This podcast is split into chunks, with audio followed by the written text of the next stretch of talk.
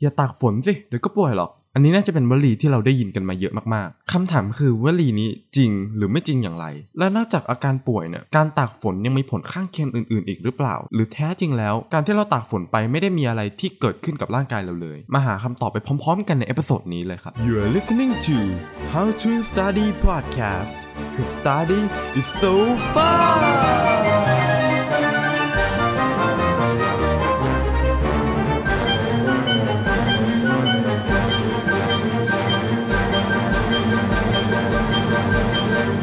สวัสดีคุณผู้ฟังทุกท่านนะครับ ยินดีต้อนรับเข้าสู่ How to Study Podcast กับผมโนเบลนรเศษนะฮะ topic ใน episode นี้เนี่ยนะครับอาจจะฟังดูแปลกนิดนึง แต่ผมคิดว่าการที่ทุกคนเนี่ยตระหนักแล้วก็รู้ว่าจริง ๆ แล้วเนี่ยนะครับระบบคุ้มกันร่างกายของเราทำงานยังไง หรือการที่ฝนตกลงมาเนี่ยนะครับมันเกี่ยวข้องกับอาการป่วยของเรายังไง หรือว่ามันเกี่ยวจริงหรือเปล่าหรือมันอาจจะไม่เกี่ยวก็ได้นะนะครับใน episode นี้เนี่ยเดี๋ยวเรามาดูกันดีกว่าเนาะเริ่มแรกเลยนะครับเราต้องรู้จักกันก่อนว่า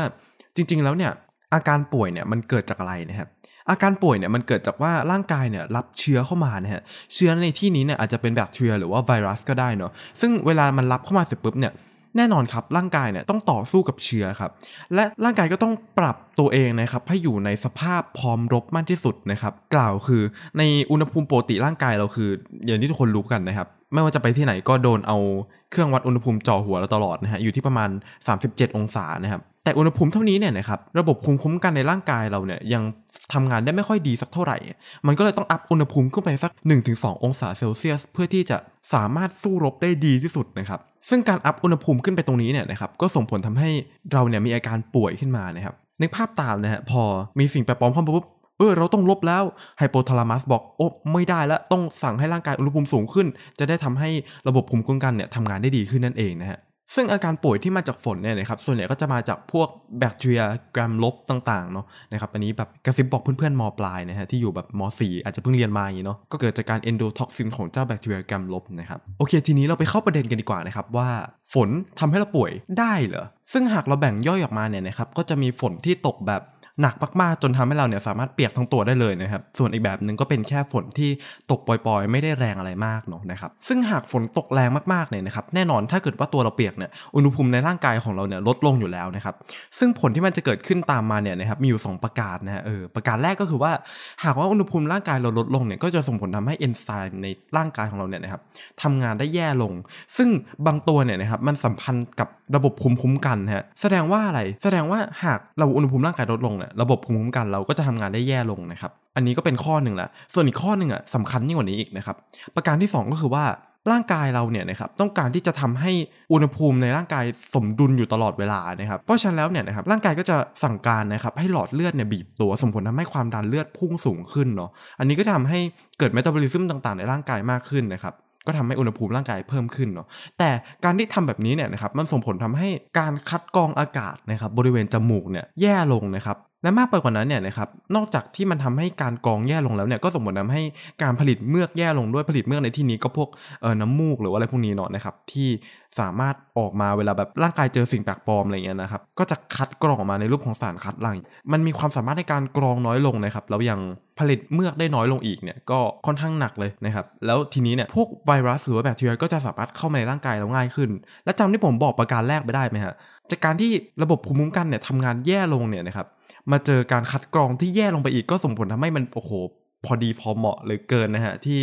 แบคทีเรียจะทำการแพร่กระจายตัวอย่างรวดเร็วไปทั่วร่างกายเรานะครับ โอเคทีนี้เนี่ยนะครับ นอกจากการป่วยแบบจริงจังแล้วเนี่ยนะครับมันยังมีอาการป่วยแบบเล่นๆหยอกๆกันนะครับจำที่ผมพูดเมื่อกี้ได้ไหมฮะเนื่องจากว่าร่างกายของเราเนี่ยนะครับสั่งการให้หลอดเลือดหดตัว ก็ส่งผลทำให้เมตาบอลิซึมในร่างกายสูงขึ้นนะครับส่งผลทำให้เลือดเนี่ยนะครับหมุนเวียนได้ดีขึ้น ก็จะส่งผลทำให้อุณหภูมิในร่างกายเนี่ยสูงขึ้นชั่วขณะไปด้วยเนาะนะครับเนื่องจากเมตาบอลิซึมสูงขึ้นนะครับทุกเมตาบอลิซึมเนี่ยมันมี heat ออกมาเนาะหรือว่ามีความร้อนออกมานะครับเพราะฉะนั้นเมื่ออุณหภูมิร่างกายสูงขึ้นชั่วขณะก็จะส่งผลทำให้รู้สึกเหมือนกับปวดหัวหรือว่าป่วยอะไรเงี้ย นะครับแต่ว่าเราก็ปวดแค่ประมาณชั่วโมงสองชั่วโมงก็หายแล้วนะครับถ้าเกิดว่าเป็น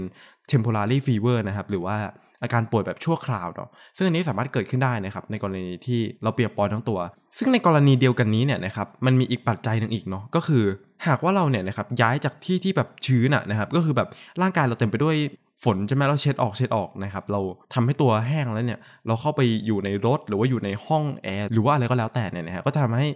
น้ำที่อยู่ตรงผิวเนี่ยนะครับเราไม่สามารถเช็ดให้แบบเกลี้ยงได้ทั้งตัวหรอกเนาะนะครับน้ำบางส่วนที่ยังอยู่ที่ผิวเนี่ยนะครับก็จะทำการระเหยขึ้นไปนะครับและการระเหยของน้ำเนี่ยก็จะ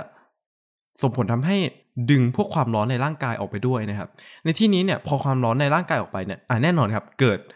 เหมือนเมื่อกี้เลยก็คือว่าร่างกายเนี่ยมีเมตาบอลิซึมสูงขึ้นเนาะ ก็ส่งผลทาให้อุณหภูมิร่างกายเนี่ยเพิ่มขึ้นชั่วขณะก็ทำให้เกิดอาการปวดหัว หรือว่าป่วยแบบชั่วขณะอะไรอย่างนี้เนาะนะครับอันนี้ก็เกิดขึ้นได้เนาะและอันสุดท้ายนะครับอันที่3เนาะนอกจากฝนเนี่ยนะครับอาจจะทำให้เราป่วยโดยที่ภูมิคุ้มกันเราแย่ลงการคัดกรองแย่ลงแล้วเนี่ยนะครับยังส่งผลทาให้หากว่าเรามีแผลที่ตัวเนี่ยนะครับเออคือนึกสภาพเนี่ยฝนเนี่ยนะครับมันตกลงมาจากก้อนเมฆใช่ไหมประมาณ 10 กิโลสูงจากพื้นดินนะครับ ซึ่งในชั้นตรงนี้เนี่ยนะครับแน่นอนฮะ ในอากาศแบบด้านบนเราเนี่ยมันเต็มไปด้วยสิ่งแปลกปลอมนะฮะเต็มไปด้วยฝุ่น ซึ่งฝุ่นเนี่ยนะครับมันก็เป็นเหมือนกับคลังชั้นดีเลยนะฮะที่ทำการเพาะพวกแบคทีเรีย หรือว่าพวกไวรัสต่างๆนะครับการที่ฝนไปหอบพวกฝุ่นพวกนั้นเนี่ยลงมาแล้วมาแตะผิวเราเนี่ยนะฮะก็ส่งผลทำให้เราเนี่ยนะครับมีโอกาสติดเชื้อจากการโดนน้าฝนได้หากว่ามีแผลสดเนาะซึ่งอันนี้ก็ระวังกันนิดนึงแล้วกันนะครับเอออย่างที่บอกไปว่าระบบภูมิคุ้มกันในร่างกายเนี่ยเราแย่ลงด้วยนะครับแล้วยิ่งเราต้อง เผชิญหน้ากับเชื้อโรคเยอะๆเนี่ยนะครับร่างกายอาจจะไม่ไหวได้นะซึ่งผมก็อยากจะเน้นย้ำอีกทีหนึ่งนะฮะถึงแม้ว่าบางท่านอาจจะทราบแล้วแต่ว่าบางท่านอาจจะยังไม่ทราบเนาะว่าไวรัสเนี่ยมีความจำเพาะเจาะจงต่ออวัยวะเป้าหมายนะครับกล่าวคือโควิด -19 เนี่ยนะฮะจะไม่ไปติดคุณผ่านแผลเนาะนะครับแต่ว่ามันจะติดคุณผ่าน การสูดเข้าไปทางจมูก หรือว่าปากเข้าสู่ระบบหายใจเข้าลงปอดนะครับมันจะไม่สามารถติดที่แผลได้สมมติมีแผลที่แบบที่แขนอย่างเงี้ยโควิด ก็จะไม่สามารถที่จะเข้าไปผ่านแผลได้นะครับหรือ HIV อย่างเงี้ยนะครับก็จะสามารถติดผ่านเลือดอย่างเงี้ยนะครับการใช้เข็มร่วมกันเฮโรอีนหรืออะไรพวกนี้เนาะก็จะไม่ติดผ่านน้ำลายเช่นเดียวกันนะครับเออก็จะสังเกตเห็นว่ามันมีความจำเพาะเจาะตรงต่ออวัยวะเป้าหมายนะครับและด้วยเหตุนี้เนี่ยก็ทำให้การติดต่อของมันเนี่ยก็มีความจำเพาะเจาะจงเช่นเดียวกันนะฮะ เออแต่ยกเว้นนิดหนึ่งนะฮะถ้าเกิดสมมติว่าน้ำลายนั้นเนี่ยมีเลือดปนเนาะอาจจะพบในผู้ป่วยที่มีความผิดปกติทางร่างกายเนี่ยก็ทำให้อาจจะติดได้นะเออเอออะทีนี้ผมขอสรุปเรื่องฝนแล้วกันนะฮะหากว่าฝนตกหนักมากๆเนี่ยนะครับสิ่งที่ผมแนะนำได้ก็คือว่า พยายามไม่ให้เปียกจนกระทั่งเหมือนกับอาบน้ำนะฮะเออเพราะว่ามันเป็นการเปิดทางให้กับเชื้อโรคได้อย่างดีมากๆเนาะแล้วถ้าเกิดว่าฝนตกปล่อยๆเนี่ยนะครับอันนี้ก็แนะนำว่าเดินผ่านไม่ได้เลยชิวๆนะครับแต่สิ่งที่สำคัญอีกอย่างหนึ่งคือใส่แมสนะครับ ในเวลาที่ฝนตกเนี่ยนะครับมันเป็นธรรมดาอยู่แล้วที่การหอบฝุ่นหอบอะไรมาจากด้านบนท้องฟ้าเนี่ยตกลงมามันทำให้ในช่วงเวลานั้นเนี่ยมีแบคทีเรียมีไวรัสฟุ้งเต็มอากาศอยู่พอสมควรเหมือนกัน เพราะฉะนั้นการที่เราเนี่ยนะฮะใส่แมสก็ช่วยทำให้ลดโอกาสนะครับที่จะไปเจอเจอกับเจ้าพวกนั้นเนาะนะครับเพราะฉะนั้นอย่างไรก็ตามนะฮะไม่ว่าฝนจะตกมากหรือน้อยนะครับแนะนำให้ใส่แมส แต่ถ้าเกิดตกเยอะเกินไปก็แนะนำให้หลีกเลี่ยงแล้วกันนะฮะไม่งั้นจะพบเจอกับการคัดกรองในจมูกที่แย่เนาะแล้วก็ระบบภูมิคุ้มกันที่ทำงานได้แย่ลงไปอีกนะฮะ โอเคครับ เนื่องจากว่าใน episode นี้เราพูดถึงอาการป่วยเนาะ เพราะฉะนั้นผมอยากจะแถมมาอีก 2 อันแล้วกันนะฮะ เป็นโบนัสแล้วกัน ผมคิดว่าท่านผู้ฟังน่าจะเคยมีคำถามนี้ในจิตในใจเหมือนกันนะฮะว่าทำไมเราถึงรู้สึกปวดหัวแบบเพิ่มขึ้น หรือว่าไข้สูงขึ้นในตอนเย็น เรารู้สึกเหมือนกับว่า โอ้หายแล้วแน่ ๆ เลยตอนเช้าทั้งที่แบบผ่านไปอื้อตอนเย็นอ๋อไข้มาอีกแล้ว อันนี้เนี่ยนะครับสามารถอธิบายได้เนาะเพราะว่าตอนกลางคืนเนี่ยนะครับเนื่องจากว่าในเลือดของเราเนี่ยนะครับค่อนข้างจะมีปริมาณคอร์ติซอลต่ำคอร์ติซอลคือฮอร์โมนพวกความเครียดเนาะนะครับและเนื่องด้วยฮอร์โมนความเครียดที่ต่ำตรงนี้เนี่ยก็ส่งผลทำให้ร่างกายเนี่ยนะครับสามารถทำงานได้ดีขึ้น เม็ดเลือดขาวสามารถที่จะตรวจจับพวกเชื้อโรคได้ดีขึ้นนะครับสามารถที่จะต่อสู้กับเชื้อโรคได้ดีขึ้น อันนี้ก็เหตุผลว่าทำไมเนี่ยนะครับไข้ถึงขึ้นสูงในช่วงเวลาตอนกลางคืนเนาะส่วน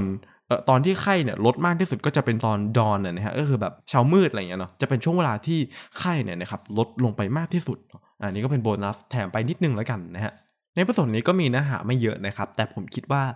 ค่อนข้างจะเป็นประโยชน์มากๆเลยครับเออคือไอ้พวกนี้เป็นสิ่งที่ผมตั้งคำถามมาตั้งแต่เด็กนะฮะพอโตขึ้นมาเออมาอ่านถึงแบบเข้าใจนะฮะเพราะถ้าเกิดไม่เคยเรียนชีวะมาก่อนเนี่ยนะครับตอนที่แบบไปรีเสิร์ชไปอ่านอะไรพวกนี้เนี่ยนะครับก็คงจะแบบมีมึนๆบ้างนะเพราะว่าแบบ ศัพท์บางคำมันก็เป็น technical term พอสมควรนะฮะโอเคนะครับผมก็ต้องจบกันแล้วสำหรับ episode นี้นะครับ เจอใหม่ใน episode หน้าทุกวันอังคารและทุก streaming platform ที่คุณฟังพอดแคสต์นะครับ เจอกัน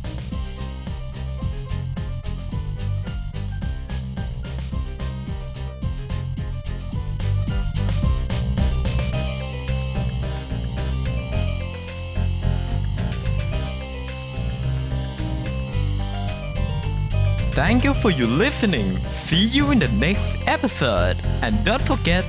to have fun with your study.